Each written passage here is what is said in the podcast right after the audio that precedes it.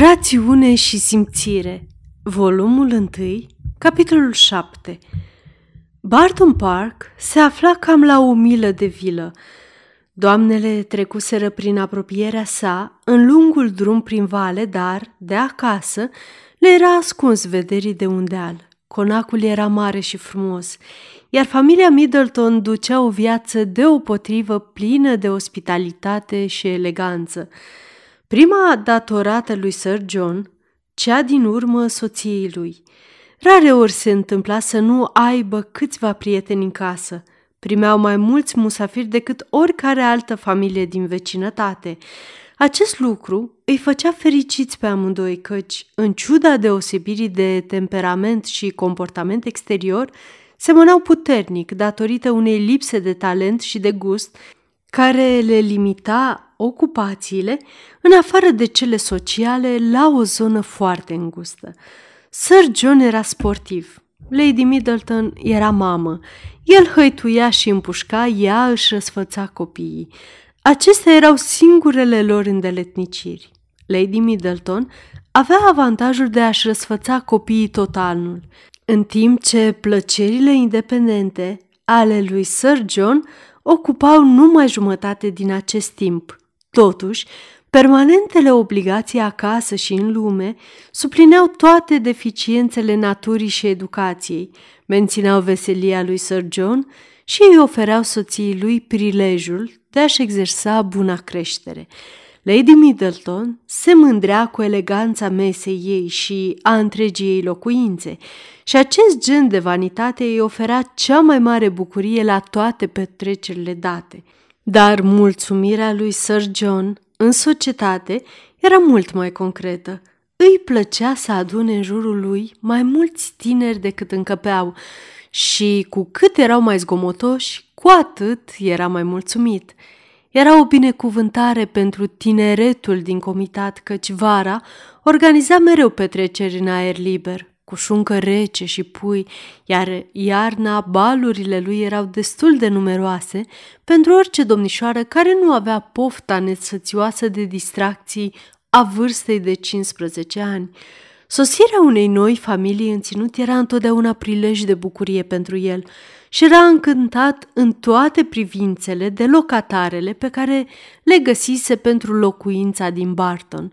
Domnișoarele Dashwood erau libere, drăguțe și lipsite de afectare. Asta era de ajuns pentru a câștiga părerea lui favorabilă, căci lipsa de afectare era tot ce își putea dori o fată pentru ca mintea să fie la fel de atrăgătoare ca înfățișarea.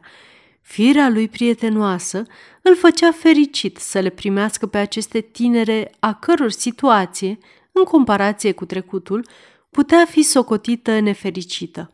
Prin urmare, arătând amabilitate verișoarelor lui, avea adevărata satisfacție a unei inimi bune, iar în găsirea unei case pentru o familie alcătuită numai din femei, avea toată satisfacția unui om de acțiune, căci un astfel de om, deși stimează numai persoanele de același sex care le împărtășesc preocupările, nu e dornic să le încurajeze gusturile primindu-i într-o reședință de pe cuprinsul domeniului lui.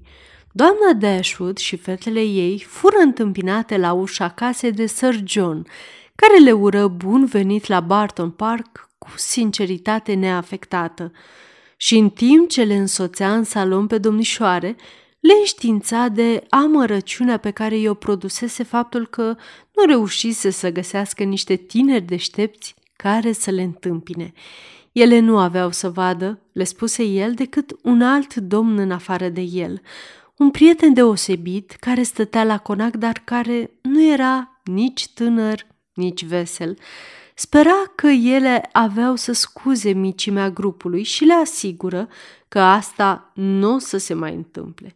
Fusese la mai multe familii în acea dimineață, în speranța de a mai putea face rost de câțiva invitați, însă era lună plină și fiecare persoană avea deja alte aranjamente.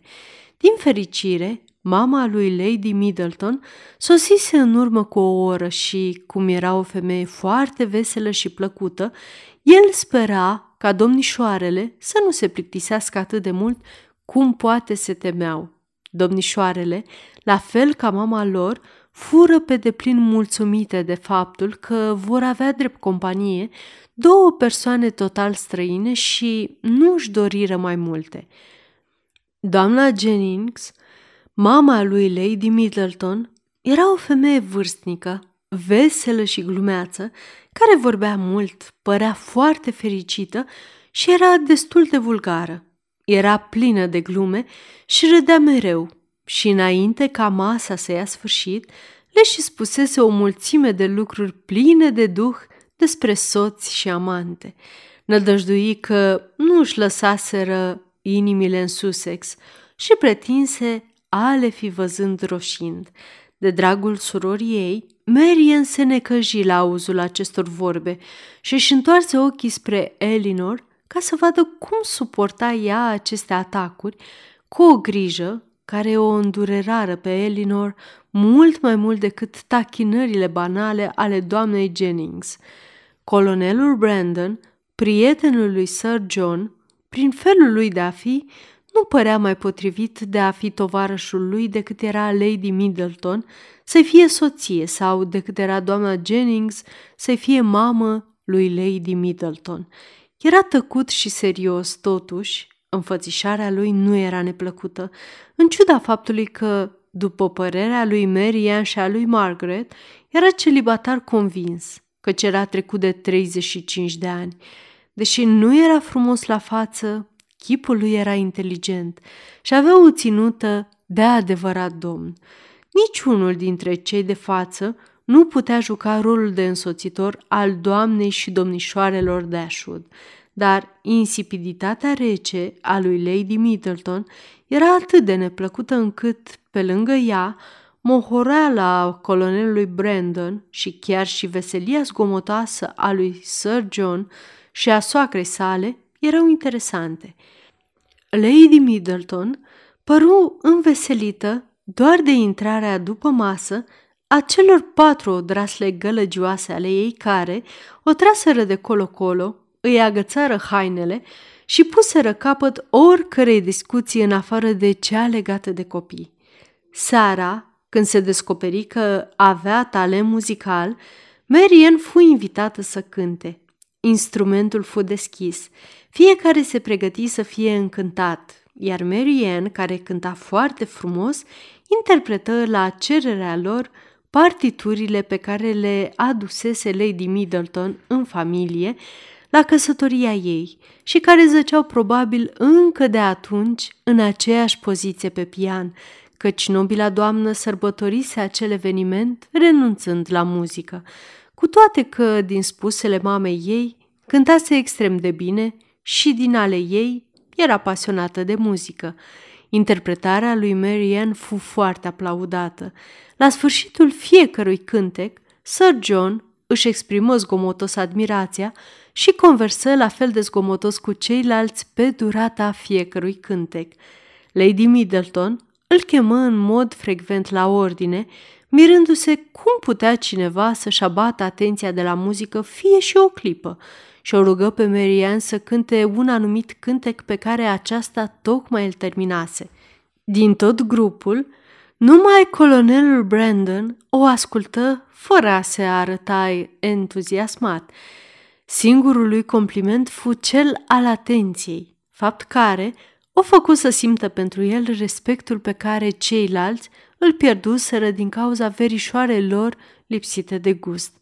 Plăcerea pe care i-o producea lui muzica, deși nu ajungea la acea încântare plină de extaz, care era singura ce putea să o egaleze pe a ei, era o dovadă de respect, în contrast cu îngrozitoarea insensibilitate a celorlalți. Și era destul de înțeleaptă pentru a admite că un bărbat de treizeci și cinci de ani poate să-și piardă acuitatea simțirii și însăși puterea minunată a desfătării. Era foarte deprinsă să fie îngăduitoare cu vârsta înaintată a colonelului, îngăduință pe care o cereau sentimentele altruiste față de semeni. Sfârșitul capitolului șapte.